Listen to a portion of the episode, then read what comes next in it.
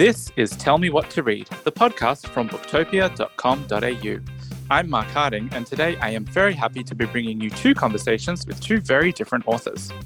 First, best selling Australian novelist Fiona McIntosh talks about her new book, The Spy's Wife, with Ben Hunter.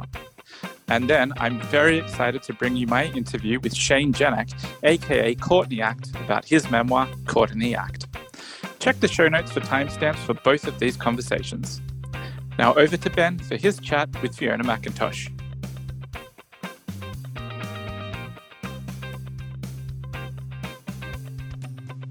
Fiona McIntosh, welcome to the Booktopia podcast. It's great to be back. Thank you. Thank you for doing this with me over Zoom. Um, the first thing I have to ask is uh, what on earth have the last few months been like for you? Because I know you, Fiona, of, of all the authors, are you have to be the most intrepid. You you always travel to the places you write about. Um, so, so how have you you managed the past umpteen months? Well, I've had to put into practice what I claim is one of my superhero powers, which is to compartmentalize. Um, people always ask me, "How do you work on so many different projects at once?" And I, I always say, "Well, I'm pretty good at putting that aside and then just getting on with this. I, I'm I've actually developed it into quite a skill. So I've had to practice that and compartmentalize my frustration at not being hmm. able to travel. Um, it's it's not so much, you know, the the glamour of the travel. It's that I feel very cut off from all my main subject matter and my locations, and it's um, yeah, it, it's apart from being frustrating, it's just a bit unnerving because I have to start thinking well, now I need to write Australian based books, which is super scary for me. I've never tried to do that before. I've never thought of myself as um, being capable of doing it. I think people who are born and raised in Australia have it in their DNA and write it very well. So I've always felt I would be an imposter an imposter. Um, but I had to get past that as well. You know, I've I've got to because I think we're all certainly I'm trapped for a little bit longer um, than just yeah. this year. Um, you know, the likelihood of traveling next year is uh, optimistic. So I will try mm. by the second half of next year to be getting abroad again. But until then, here we are. Oh well, I'm I'm excited to see what we read from you next. But um, I must say, congratulations on this new novel, The Spy's Wife. What can you tell us about it? Well, it's a uh, you know I was writing it into the times of COVID, so I'd already done the research. I'd I scuttled in back from Berlin and Munich and Stuttgart um, in March 2020. So they were closing the doors behind my bottom, literally pushing me in, you know, saying, get in before um, you're locked out, sort of thing. And I made it in just in time. So normally um, I do three trips per book because I like to research in layers. Um, I won't go into the technicality of why I do it that way, but I do tend to research in layers but I'd got wind of what was happening in the world, and we didn't know, had no idea how serious it was going to be. But I took the precaution of trying to gather up a lot more than I normally would. So, um, yeah, I had to sit down and start writing this book into all this fear and um, sort of fright that we had that was going on in the world. March 2020, we had no idea what this was all really going to turn into. Mm. And so I decided that although I was writing a book about, you know, I like to write into the two world wars, I decided to avoid it. And so I set this story deliberately in summer when I tend to write into winter. I deliberately set it into summer. So everybody would be in summer frocks and the sun would be out and um, you know, it would have that summary feel good vibe. 1936, on the eve of the Berlin Olympics, I wanted it to be a sort of a happy time uh, for the world, feeling, well, that war is behind us, the Great Depression, we're coming out of it. Everyone's feeling optimistic for the future. They don't know what's coming, the reader knows what is ahead. But I deliberately wrote yes. into a happy time because I think I needed to for, for where we were. And also, if I can just keep going, which is um, sorry to uh, just blather on, but I deliberately kept the story quite cheerful um, in the sense of my editor said, This is quite a cheeky tale, Fiona. Um, your main right. character is quite cheeky in what she gets up to and um, She's, she said she, she is brilliant yeah yeah she and i didn't know she was going to be like this but just the times and the whole the whole way the world was going i just let evie go and she began to become this rather this free spirit from this very um, sleepy hollow where she comes from a station master's daughter in a sort of branch line of North Yorkshire. I mean, you couldn't get more sleepy than that. And suddenly she's trying to change the course of politics, governments, potential war. She, she's a fish out of water. She's doing things she never should do. And then she straps on, if you don't mind, a sort of James Bond um, three quarters of the way through the book and does extraordinary things. So I loved her for it. I loved her daring. I loved her adventurous nature, which flew in the face of who she truly was. But maybe if yeah. you take a step, maybe she really is this person and just needed to bust out, you know? So um, it does feel like a 1950s sort of, I don't know, romp, a sort of a Cary Grant and Audrey Hepburn kind of story, doesn't it? I mean, I don't know. It's it, there are moments of great suspense but fun in there because she's quite the heroine, yeah. really. I was I was describing it to my partner yesterday, and and I said, yeah, look, it, it, it is. It's it's a story about uh, Germany in the 1930s. It is a it's a dark place, but um, yes. there's there's some there's some light to it, and there's you you you, you hit a balance, right? Where where there's there's just enough thrill to pull you along, but Absolutely. you have a um, you really do. You have a you have a character in Evie who is. I love I love the way um, the the English uh, chap she gets uh, dragged in to speak to in London. Um, yes, close to the front of the novel, they, they discover as a woman with a lot of pluck. I love that. She really does exactly, have that. Exactly. But she's a woman it with takes agency. the reader by surprise. Know? She's really yeah. um, driven, isn't she? And and she's driven through fear. I mean, that's what uh, it's fear that's driving Evie. But she finds this level of courage and and as I say, daring, almost swashbuckling in the way she sort of just throws herself at what she finds herself having to contemplate. Um, and it's all or nothing. She's really boots in for for what this is all about. But you're right and that, and I did want it to go to that dark place. I mean, Berlin in the early 30s, you couldn't have found a more liberal place. It's where all the people who were very different and artistic and creative and, um, you know, like to behave differently, they flocked to Berlin because of its liberal nature. And then by 1934, 35, it's become this conservative sort of right wing and and very um, um, what can I say? It's it's very um, it's it's putting people back into boxes and it's demanding women. By the time Evie gets there, it's demanding that women dress a certain way and they have to wear German-made clothes, not French, not Parisian fashion, but German, solid, sensible German clothes. And so it goes. You know, they're beginning to really um, batten down the hatches on people. Um, so it is a dark yeah, place. This, this is this is one of the things that um, interests me in this story is, is reading the color you put into it. Uh, it's it's the it's the mood of change at this mm. very specific. It's, it's 1936. I'm yes, um, it's specific. I'm, I'm yeah, reading. it's specific. Um, and you know, we begin in Yorkshire, where you know, as you say, North Yorkshire, sleepy town, but um, yeah the fear of the foreign has has crept all the way up into Yorkshire, uh, mm. and then and then you know, you take us beyond that. Obviously, we go on um, glorious adventure um, to Germany via Paris, and the r- rapid change that is sort of sweeping the culture, um, particularly when when Evie finds herself, uh, I'm going to say, a married woman. that's, that's, that's, that's, that's something I can say because of the title. Um, in Bavaria uh, in 1936, uh, it is it is the temperature is hot, right? And there's yeah. there's a lot of change going on, and and it's the small things, right? Fiona, mm. the the um, her husband uh, gets in trouble for uh, giving the Nazi salute in an improper manner. You know, he, it's not just that he didn't. It wasn't that he didn't do it. It's that he didn't do it to the correct letter.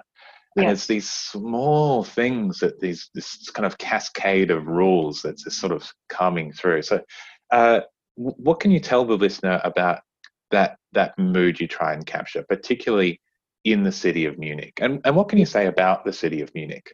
Well, firstly, about the city of Munich, I, I've always loved Bavaria. So I didn't want to write a cliche story of Nazi boots stomping around Berlin. You know, I just wanted to avoid that. And so I thought, where can I take this story?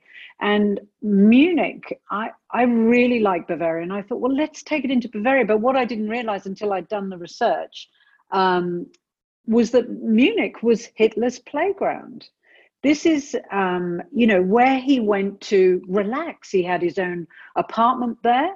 Um, the he did his work in berlin and he wore his uniform in berlin. But when he got to munich he got into civies and he'd meet his his friends or his colleagues more socially. You know he'd party there. He'd relax there. He'd chill there. And i love that. And i know that i wasn't sure i was going to actually have Hitler in the story. He's in the prologue, but I thought, am I going to have him in the story? And my editor dared me. She said, I dare you to put him in. And I said, if he comes into the story, I'm not going to have him as that stereotype that we know him as. I want him to be off guard. And so um, there is this scene that I really loved writing of just a chance meeting with you know the Führer, relaxing, and it's very quick, but it's it's sort of such a puncture point in the story. I think it's where all yes. the fear comes, it crystallizes into one, and it's it's Evie's moment when she starts to think, I I have to I have to I am going to beat this. Um, so you asked me what I could tell you about Munich. It, I mean, we're walking into a time where people are very happy you know, they're enjoying their summer. They are feeling good about Germany. Germany is no longer burning its own money for fuel. Germany is beginning to feel um, it's got getting back its dignity. And who is giving it its dignity? Well, it's Adolf Hitler and his new party that is saying, no, we're not going to remain the beggars of Europe. We are going to climb back on top and we're going to do this. And our children are going to go do very well in school. We're going to put our military back on top again. We're going to have a, an force. We don't care about the Treaty of Versailles. We are Germany. We are going to be great again. And so that is, as I was writing this, all the Trump stuff was happening and it didn't feel dissimilar. And I thought, my gosh, this is how it happened. You know, people were being charmed and being made to swell with pride in their own country. And that is what she's walking into. The Olympics are uh, coming um, you know, and yes, there's a lot of talk of the Olympics in yes, Munich. Very um, much, you the know, Olympics the world and, is uh, and and uh, the upcoming uh, rally in rally. Nuremberg. Yeah. Oh. oh my gosh. I went there. I went to look at this place, and anyone who's been there, I, I'm sure anyone listening to this who has been there will nod and say it's chilling. It's really chilling. It's huge. And you imagine this little man standing on top of that enormous um, sort of stage that they built for him. And you can imagine all the Nazi flags and all the hundreds of thousands of troops in front of him as he begins to um, give this great oration. And I thought, can I bring a rally into it? And I, I just had too much story. I couldn't get to the rally, but I did the research for it. And um, you know, it's extraordinary stuff. These people were being seduced, just seduced completely by the whole theatre of it. And that's what was happening. It was theatre was being put on for them. Um, so Evie is not you know, because she's so down to earth, she's not taken in by any of this. And, um, but she knows she has to toe the line because there are lives at stake here. And that's what she's trying to do. She's actually trying, she's fighting to protect two very important lives, eh, but also her own. Um, and so she's prepared to take these most enormous risks under the noses. Yeah, it's a novel of anticipation, isn't it? Yeah. Um, it's it's knowing the the darkness to come, and and we're on this world that's kind of teetering on the edge. Well, it's Uh, only the and- and reader you that hint- knows that, though. Um, you see, and I think that's Mm. what makes it. The reader wants to sort of, you know, how we did yell at pantomimes when we were children. We'd say, "He's behind Mm. you." You know, you want to say, "Don't do it." You know, the reader's thinking, in a four years, you're going to be in this situation, but there's nothing. They, they have. I mean, the Brits are beginning to feel unnerved by what's going on in in uh, Germany, but everyone say no. They, no one would do it again. They won't do it again. No, no, no, no. It's, it's not gonna happen again. Yes, yes, exactly. Um, you hint at uh, the you know the stakes, the personal stakes for Evie, um, and and this is this is also something I have to ask is um, you never fail to do this with your novels. They um, you bring in um, a genuine romantic connection, and that that becomes central to um, a really big story, right? Um, and you also have splashes of glamour and luxury, uh, which I'll come to in a moment. Uh, and and there's there's yeah, as I said, just just that right level of of thrill and chill, and then just enough um, just enough cliffhanger, just enough to get your teeth chattering a little bit. That historical intrigue, as as we've obviously covered, how. I just I try and imagine how you bring these elements together time and again. Uh, do you do you sort of sit in a kind of war room, uh, charting different things, and I'll have the twilly scarf here and Nazi boots hit the ground here, and how, how do- I- I wish. I can't imagine I- that there's a. It, it, it's too it's too good to be a formula, right? It's there's something organic about it. Yeah, How do there's you do no, it? there's no formula. There, there is no formula. Although you've analysed my signatures um, for my storytelling very well, I would never set out to write a story that didn't have a romantic thread in it because I think as humans we're always looking for a connection, you know, a rom- uh, and romance is important to us. Uh, and romance is the fun part of falling in love. It's the it, it's and romance doesn't have to be about falling in love either. It could be the era, it could be the fashion, it could be the food, it could be. So I try and have many romantic aspects, and that's important to me. That's going to be a core of my books. But I must have an adventure in my books. I I cannot write something that stays in one room or, you know, one sort of.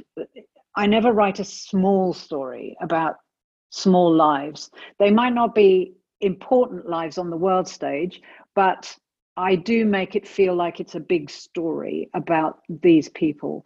Um, and so, uh, because I know that's my modus operandi, I, I don't plan it, but it just seems to back a brain is making sure that all those elements you mentioned are indeed occurring. I can't write a book without some form of suspense in it where you begin to worry a bit for the character. Um, or will, will they make it? Who which of them will make it? Will both of them make it? You know um, will they pull through this?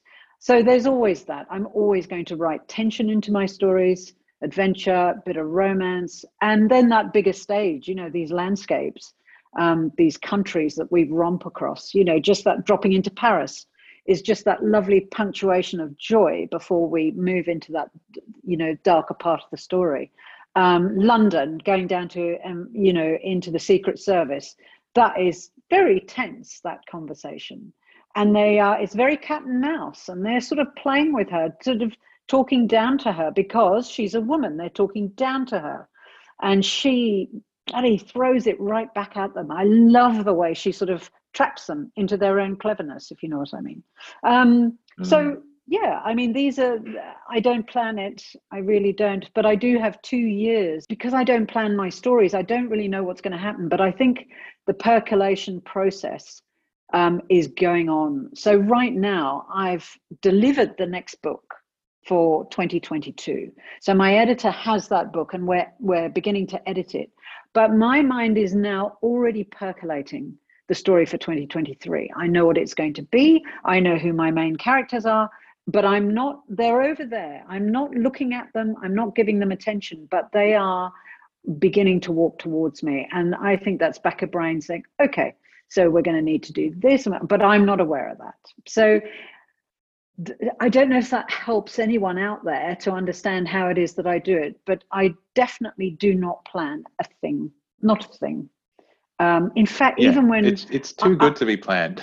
Yeah, I can't. I mean, I, I if I tried to plan, I'd stay like in one track. I think. Whereas the, the thing about the spy's wife is there are surprises all around. I mean, meeting the the the the Porsche family and all you know, just surprise after surprise. I mean, I wasn't. I didn't know that was coming. It just walked into the pages and i thought oh my gosh this is what i'm going to do you know we're going to do this. So yeah i like the surprise myself. It keeps it keeps the writing interesting for me as well.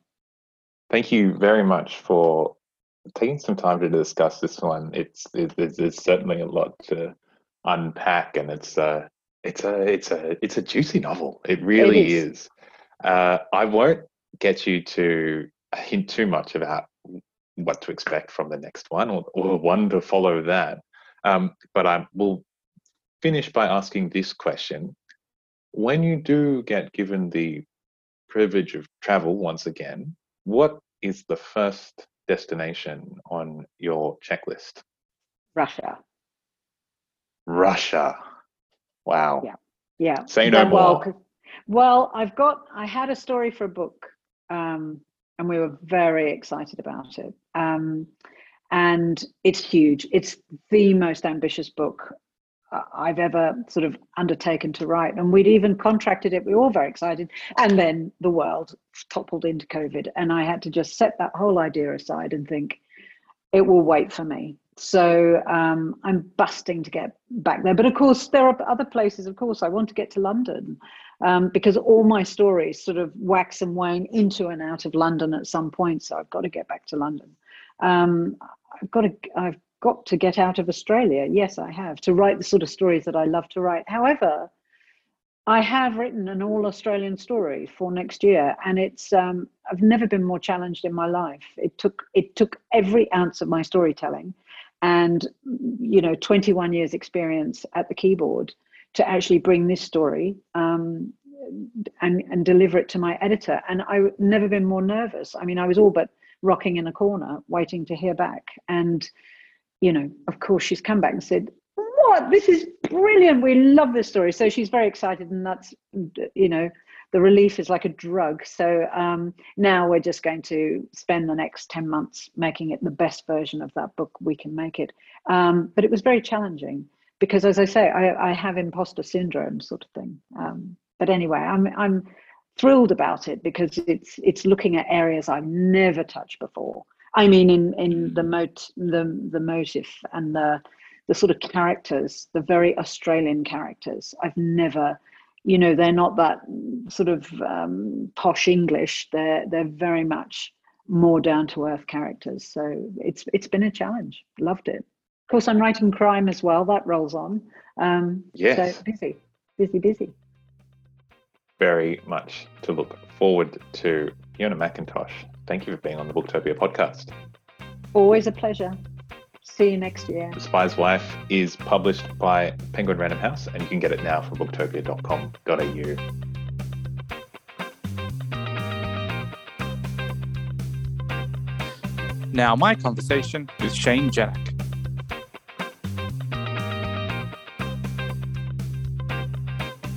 Hello, Booktopians. I am absolutely thrilled to be here with a super special guest. Hello to Shane Jenek, aka Courtney Act. Hello, thank you for having me.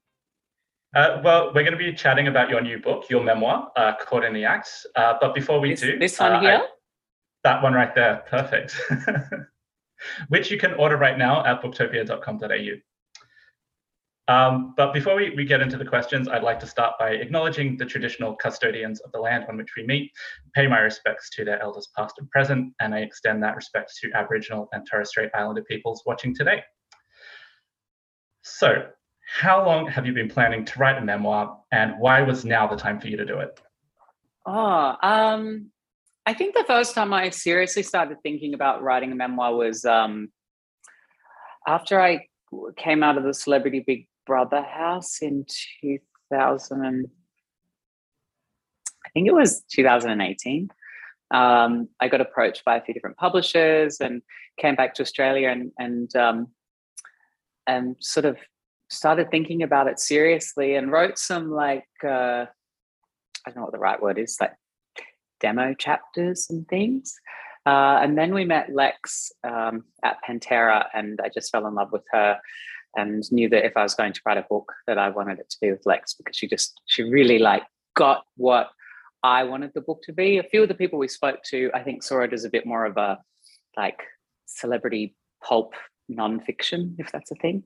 Um, and I I grew up reading different memoirs of people like Jenny Boylan and Kate Bornstein and Chaz Bono and Janet Mock. And I found those books to be so inspiring because there were such detailed journeys about those people's experiences with gender and sexuality and identity and all that sort of stuff. And I wanted to write, I guess, my version of that for this sort of new, new, new world that we're living in. Um, and so I officially started writing the book on the first day of lockdown, which was March 17, 2020.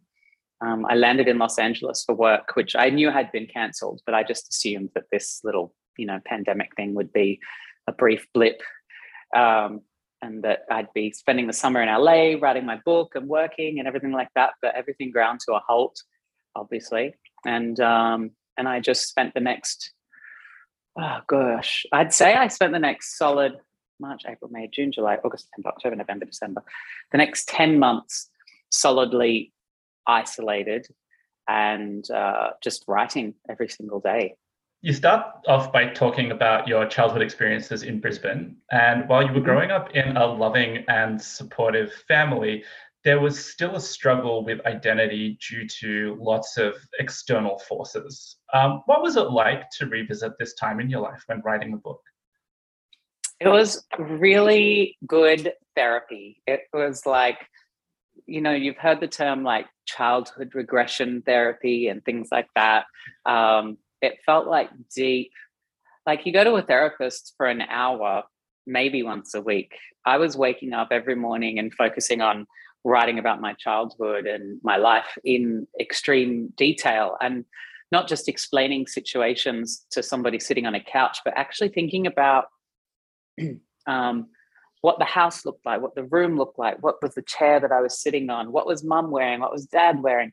All those really um, visceral details uh, immerse you so deeply in the memory that you process those sorts of childhood memories with your adult mind in a way that I found really healthy. Um, I don't know any other way that you would have the opportunity to process your childhood in so much detail. And I just see there's such value in storytelling, not just for the people listening, but for the person writing the story. You also um, you, had a love of performing when you were a child, nurtured through your experience with the the Fame Group, which meant you were able to go out and perform and connect with people who encouraged your love of performance and accepted that. How important do you think that community was to you in those early years? Yeah, fame was so important. It's so fascinating, right? Because I had a mum and dad who supported me. I had fame, which was this weekly place where I would go and be able to be myself and celebrate singing and dancing and acting and just, you know, freedom of identity and freedom of this, the ideals of the outside world, if you will. Um, yet still, I struggled so much with my identity. And I just think I have such compassion for people who don't have supportive parents or supportive, you know, places like fame to go. I think, gosh, the the the the struggles that people overcome to be functioning humans in the world is is I mean, I know how challenging I found it, and I was so privileged in um, everything that I had. And mine was just sort of from the societal ideas of what a boy was supposed to be, essentially. Um, and so, yeah, going to fame was such a wonderful opportunity to express myself. There was no confines of like, oh, this is how a boy should act, or this is how a girl should act, or you should act differently. It was just a place where you got to go and sing and dance and and have a good time. And it was it was a real sanctuary for me uh, as a kid. Yeah, I think it's really interesting what, what you touch on there. And, and I think that um, something that comes through the book is how relatable that story is. That even though you might have grown up with progressive parents or, or in a context where you kind of had safety, it is still a struggle. Um, you know, you, you talk about how difficult it was for you to come out to your own parents when the time came when you were uh, 18 years old. Can you talk a little bit about how that conversation went? Yeah, I think because it was a struggle because we never had the language or the conversations that had existed in the world outside. And, and mum and dad have read the book and sort of said, God, why didn't why didn't you tell us? We didn't know any of this. And I was like, I didn't know any of this at the time. I was just a kid like stabbing around in the dark trying to work out what it meant to be a boy or what it meant to be feminine or what it meant to be queer and all of these things that I had no language or context for because they're never taught in school. You don't you didn't see them on the television and and even now, you know, I would struggle to come up with uh, TV shows where you see healthy examples of two men in love or two women in love.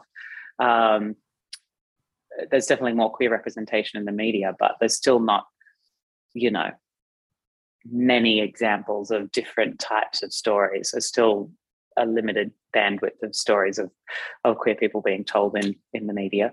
Um, and so when it came time to come out to mum and dad, I was really confronted with um, the struggles of other young queer people that I'd heard living in Sydney.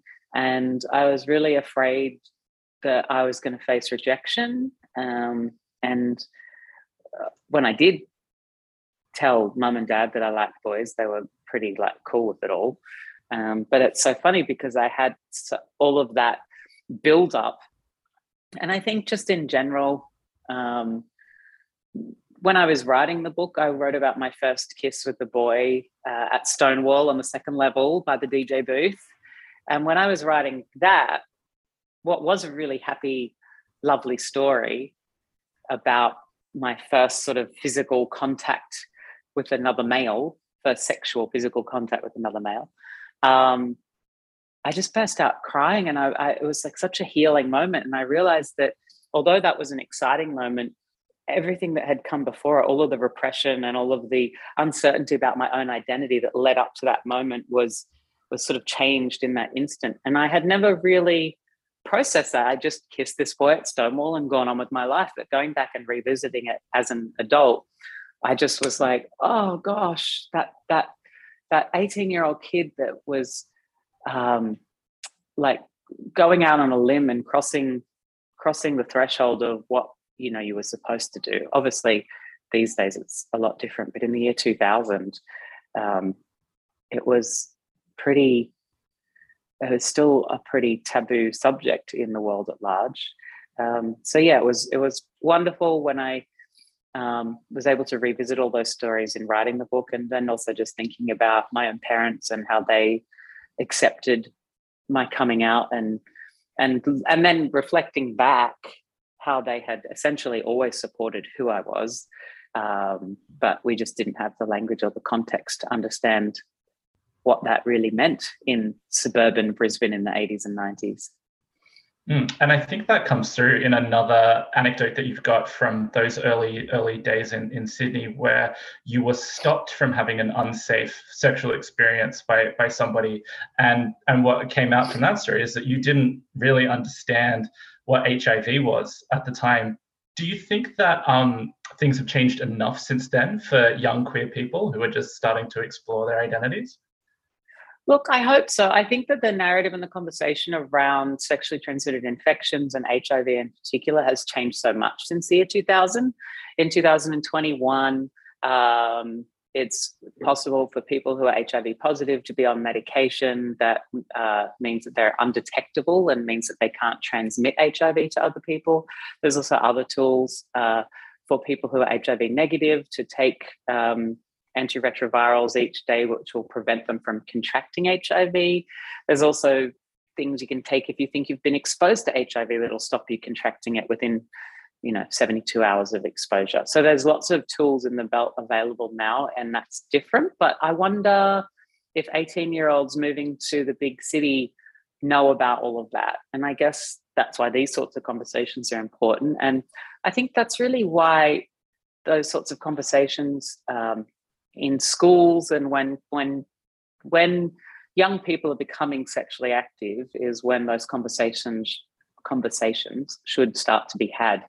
And I know there's a lot of resistance to that quite often. And people say, oh, that should be the parents, it should be the responsibility of the parents. And I'm like, honey, I don't know what conversations your parents were having with you, but let me tell you, if you think it's the responsibility of the parents to have conversations about safer sex, those people with those ideas are not the people who should be having conversations about safer sex with their children. Um, we need to be having open and frank and honest discussions about sex and sexuality and gender and identity. And this is nothing about, you know, the gay agenda or recruitment or any of these absurd sorts of ideas that you sometimes hear bandied about by extreme um, belief holders on the right. It's about explaining to all people, not just queer people, but all people, the different facets of identity and how masculinity can manifest in different ways, how feminine femininity can manifest in different ways, and the idea that it's okay for girls to be masculine and boys to be feminine, and it's okay to like people of the same gender or different genders, and just having conversations about all of those ideas, because ultimately those ideas don't um, create queer people. Queer people, just as straight people, are that way, you know, from from the time that they're aware. It's more that having that information allows people to make more informed decisions and feel less shame about their own identities. Because if I'd grown up in a world that explained um, all of those ideas from a young age, I wouldn't be different. I wouldn't, my sexuality and gender wouldn't have manifested differently. It just would have been much easier. Um, and I probably wouldn't be writing this book about it all. So, in a weird way, there's a silver lining for me. uh, so, your early days in Sydney, you kind of had some forays uh, into the drag world and encountering some of the huge characters who were on the scene at the time. What was, can, can you paint a snapshot of what the, the drag scene was like in Sydney in the year 2000? Uh, I, I just remember it being so exciting. We didn't have social media. We didn't really have the internet as such. We didn't have reality television. We didn't have YouTube. We just had, um, I think the only place you could get news and information was like the TV news or from the magazines, you know, at the at, at the Coles or Woolies checkout. Like that was the most immediate information you could get about a celebrity. We didn't know what Kim Kim Kardashian didn't exist. She, I mean, she did, but not in a popular way. Uh, we didn't know, we didn't have these like insights, people's Instagram stories or anything like that. And so to be a young queer person in Sydney, um, the drag queens and the DJs and the bartenders and the door people were like the local celebrities. And the drag queens were obviously the most colorful of, of all of those. And Sydney was reeling in a in a post Priscilla Queen of the Desert world. The Albury Hotel was jam packed seven nights a week with locals and backpackers and people like spilling out onto the street drinking schooners of Tooheys New back when you could drink on the streets. Um, and just the drag queens, there was such strong characters um, that I guess in a way sort of harkened back to the Spice Girls um, for me because they were the they were they were very strong individual characters, but they would perform in these group production shows. Um, and they all had wonderful names Mogadonna, Vanessa Mongrel Bitch, Amelia Airhead, Chelsea Bunn, Portia Turbo, Mitzi McIntosh. Um, it was just, you would go and watch the shows like on a Monday night, shows at 11, 12, and 1 at the Albury Hotel or at ARQ or at the Midnight Shift and um, Annie's Bar and all of these places you could go and watch these really fun and entertaining shows. And I just looked at all of those drag queens with sort of uh, an element of awe. I loved, I loved being on stage. I loved being a performer, and I loved the freedom that they had to express themselves through makeup and costume and wigs and songs and performance, and just seemed like a really good time. You, you talk about that that kind of moment that you were in there, um, and it's obviously pre Drag Race, and um, the big campy costume style of drag is kind of what, what was prevalent. But then you contrast that with what people like Vanity were doing, where they were kind of starting to make it make it fashion. Is it fair to say that drag as an art form was already in the process of some kind of shift or change at that point? I think um, it's interesting because, like, you know, there's obviously trends, I guess, with drag as there are with fashion and art.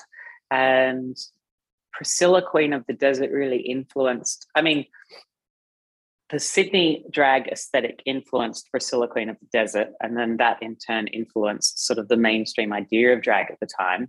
I guess in a similar way that you could say Drag Race has. Um, and then Vanity was the new girl who came in under the old guard. And then but she was just i just always remember she was like a supermodel. She was this, this beautiful um, and was is, was a wonderful and is a wonderful lip sync artist. Um, and vanity and ashley swift and i started performing at the midnight shift together in a show called devastated on friday nights upstairs. Um, and we sort of became the um, we were called New Millennium Drag, and um, and that was sort of the the beginning of that change. I think um, from a Priscilla style of drag to a more MTV era style of drag, and that was it was funny because there was always like this rivalry between who were known as the Beige Brigade, the girls from the Albury who had their beige shoes and um, they all had beige shoes. They all had to have the exact same beige shoes, and we would wear like black knee-high boots, which was scandalous at the time to be a drag queen who didn't wear beige shoes and like elbow-length gloves and have the exact same earrings. There was all of these rules, um, and yeah, we would contour our makeup with different shades of foundation, and they would just use one shade of Kryolan pan stick in W4, and that was it. That was their foundation color. And we would contour and highlight and do all of those things that are probably more known um, in drag art today. And um, yeah, it was it was funny, like having that rivalry between us and them, and at things like the Diva Awards, the Sydney Drag Industry Variety Awards. There was always a bit of an us and them of the New Millennium Drag versus the Beige Brigade, um, and it was just it was it was a fun and exciting time, and I it was always a, a friendly rivalry, but there was always like a bit of that like you know they thought they were better than us and we thought we were better than them. And I, in, in, a, in a strange way, I think that competition drove us all to be better. I like the um, the story that you've got in there about um, I can't remember the name of the product, but what everybody used to use for their eyebrows, and mm. how you mm. came back from LA with the 59 cent glue stick from Target, and we're like, this is how yeah. you do it. Yeah. Yeah, yeah. And we used to use Grimas eyebrow plastic. Um, different queens would use different wax products, but essentially they're all like a form of eyebrow wax that you would wax over your male brow so that you could draw on a higher brow. But that product just always it was sticky and when you put eyeshadow on it would stick to it was always very hard and it would lift and you'd have to carry a powder puff around all night and you'd always be pushing in the corners of your brows because they would be lifting and yeah and then i I came back from LA in 2010. I was like, guys, you can just use a glue stick, like a Elmer's glue stick or a, a Bock, Bock, Bock. I think that's a brand. Bosch. Yeah. Goes on purple, dries clear glue stick to glue down your eyebrows. And to me, it was a superior process. Vanity, however, still does prefer the Grimas eyebrow plastic with one coat of um, glue stick over the top to seal it. So it's a hybrid of both of those. Um, and while we're on the subject of drag, uh, you've seen obviously drag become this huge cultural force now with its own kind of household names and rock stars. And again, a lot of that is attributed to the Drag Race franchise. But do you think that um, that Drag Race was an engine that drove this, or was the world just ready to mainstream drag anyway? Um, look, I think you can't underestimate the impact of Drag Race. I think Drag Race gave a platform to a lot of really talented artists. And I think it did it in a way that made it so accessible. Everybody loved it. And then from there, so many individuals from the show have really carved out amazing worlds for themselves. Um, you know, whether it's, I mean, from our season, Bianca and Adore have got amazing careers and people like Trixie and Katya and Bob the drag queen and Monet and Sasha Velour and you know there's franchises all around the world that have really spawned created the platform for a lot of really talented artists and people to uh, showcase what they do and, and run with it from there. And I think that the world was evolving, and I think that Drag Race was a part of that evolution. Um, I think season six came out in 2014, and that was the same year uh, as Laverne Cox on the cover of Time magazine as the transgender tipping point. There was um, all sorts of queer, and not, again, not to conflate drag race with trans identity, but there was a lot of queer gender visibility and, and sexuality visibility around that time. And it was really starting to catch fire and turn into what I have seen as being a real revolution over the last six or seven years when it comes to sexuality and gender identity and pop culture and the conversations we're willing to have and the the spaces that people are allowed to have at the tables. Um, it's just changed so significantly. And it's not just one person, it's not tokenistic anymore. There's a lot of space being created for a lot of different people. So, throughout the book, you have lots of little interludes that you call Courtney Facts. Um, mm-hmm. Always a fan of a pun, so that's that's great. but it's almost like a, a, live glossary throughout the throughout the book of terms and concepts around sexuality and gender identity, where you can kind of explain what what some of these things mean. At what point in the process of putting the book together did you decide to uh, add these in? Um, it was near the beginning, I think, just because as I was writing, I wanted what I was writing to be accessible to everyone. Um, and I knew that a lot of the terminology, just terms like trans and cis and queer, aren't maybe top everyday words for a lot of people who are reading the book. I didn't want to just speak to people on the inner circle of queer identity politics, um, and even even you know friends of mine who are professional, you know, critical thinking people i i spend my you know my life is very much um, saturated by identity politics and and gender and sexuality and identity. But you know everyday people living everyday lives even if they're woke may not be aware of all of these terms and how they intersect. And i just wanted to include my take on what all of those ideas were. Some of them are some of the courtney facts are yeah, sort of technical glossaries, and others are about you know how to glue down an eyebrow. Um, so I just wanted to uh, yeah keep the definitions with as little assumption as possible. I wanted to really explain the context of some of those, so we were all, as it were, reading from the same page. Um, in terms of your own gender identity, uh, you talk about again the power of language in that, and how your struggle kind of ended when you found the words to describe and, and understand what um, is meant by being gender fluid, which I hope is not a spoiler for the book. Um, but um, what has that understanding meant for you?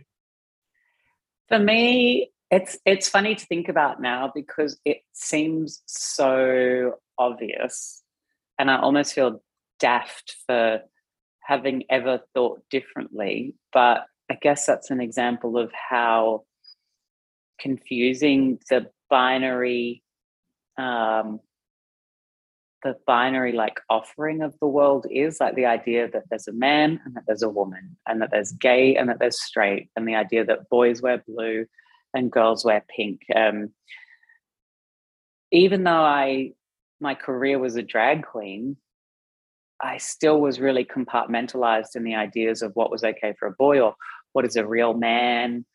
Um, and i guess all of those what we maybe popularly refer to as toxically masculine sort of ideas about what someone who is born with a penis should act like and feel like and think like. Um, and so in 2015-ish um, the, the idea gender fluidity was a thing that it was okay for boys to be feminine and girls to be masculine was such a liberating concept for me. Again it seems so obvious now. Like i'm like yeah of course boys can act and feel and think in different ways in in ways that are both feminine and masculine or just feminine or just masculine. Um, but at the time that label was so intrinsic, so important to my intrinsic understanding of who I am, that it really liberated me from what had been a lifetime of struggle about my gender identity. Um, now, like, I don't wander around thinking like I'm gender fluid. I'm just like, oh, gender is fluid. Um, I express my gender however I like. Like, I mean, I don't think there's anything particularly radical about this top, but the me of 2013 would have never been caught dead wearing a pink shirt because I thought that pink was a girl's. Like, was that? I mean, also like the world has changed its opinion on pink. I mean, these days, you know, I'll often say to a friend, "Oh, I saw his nail polish, and that's how I knew he was straight." You know, there's a there's a there's a whole new world out there. Um, but I I really found comfort in the label gender fluid and just this very very simple idea that however I expressed myself, however I felt inside, uh, that that was correct, regardless of whether I was born with a penis or not, which I was. You also talk. About, you, you also talk about um, using Courtney to kind of eh, explore or, or, to have the, the permission to kind of exploit your feminine side um, early on. Uh, what does Courtney actually mean to you? Because it seems as somebody who's who's a fan and, and has watched your career, uh, you know, a lot of drag queens have a character that they play when they're in drag, whereas you and Courtney seem to be very, very close. Do you view her as somebody separate, or is she just you wearing wearing clothes? Yeah, it's interesting because I think about um, say someone like my friend Willam, who has the same name, whether they're in drag or out of drag. And in a way, I almost wish that I didn't have a drag name because, I mean, whilst for the beginning of my career, there were two separate boxes, like I compartmentalized them in my head in order to make them make the idea of femininity socially acceptable. Because strangely, drag was okay, but being a feminine boy was not. So even at that stage, I was trying to be a boy when I was a boy and a girl when I was a girl, and never the twain shall meet. Um, and uh, now, I think people see the visual being different. They see someone who looks like a boy and someone who looks like a girl, and they say, "Oh, this person's called Shane and this person's called Courtney." And so there's a disassociation perhaps in other people's minds about who I am, and they might see two different characters. But for me, the world looks exactly the same, regardless of how I'm dressed. I guess it's like if you're in a police officer uniform and you go to work, people might treat you differently than if you're in, you know, grey sweatpants at the gym. Um, but um, but you're still the same person regardless of how you're dressed and just like Kim Kardashian might spend three hours in hair and makeup to get ready for a party or a red carpet. That's kind of what Courtney's like for me. It's it's it's getting dressed up to go out and look glamorous and have fun and indulge in the performative nature of femininity and fashion and makeup and hairstyles. And um, I think with that comes a certain level of entitlement um, where people expect you or to act a certain way or they treat you a different sort of way that gives you more access and more opportunity to be a little bit hyper and hyper real and hyper like with with energy and with fun and and people kind of you know when you're a drag queen in a in a room of um civilians if you will um people are like interested in that or when you're a glamorous woman in a in a space of people in normal i mean even if you're at an event quite often being in drag is is still heightened from other women on the red carpet right and so there's the element of difference that allows um, a bit more of a platform, I guess, to to talk, to hold court. Uh, and that's not to say that Shane and Courtney are different so much. It's more to say that when I'm Courtney, people treat me differently, and therefore I might act different based on how they treat me. So it's kind of nuanced, I guess, but it's definitely something that I enjoy observing as well. How people, particularly say straight men, will treat me differently as Shane and as Courtney. And I get into some of those stories in the book about um, sexual relations with straight identifying guys. And even still, it fascinates me to observe either the the hoops that some people will jump through, the denial that some people will employ, or perhaps just the personal boundaries of some people where they know what they do like and what they don't like. And a little bit of lipstick and a bit of a wig is the difference between loving and loathing. Thank you so much for your time today, Shane. We really appreciate you talking to us, and uh, congratulations on on Caught in the Act, uh, which you can Thank order right you. now at booktopia.com.au. And I'm about to go upstairs. I was I was coming to you live from the the boardroom upstairs before, but unfortunately the Wi-Fi wasn't strong enough. There's like 700 books that I'm about to go sign for Booktopia one by one. So um, Oh, I know that if if if on Booktopia the uh, signed copy logo is still on it, there's still some signed copies left. So Yep. um, yeah, get in and get them. But I'm I'm sure they will go very fast. I'm I'm determined to you know beat Lisa Wilkinson from the uh, up the ladder. Although I'm sure that I won't because I did read some pages of her uh, her book stuffed into the packing of the boxes of these books, and I was like, oh, that's so juicy. Um, there was lots of juicy things in here too. So I hope you enjoy reading it. Thanks so much for your time, Shane. Thanks. Have a good day.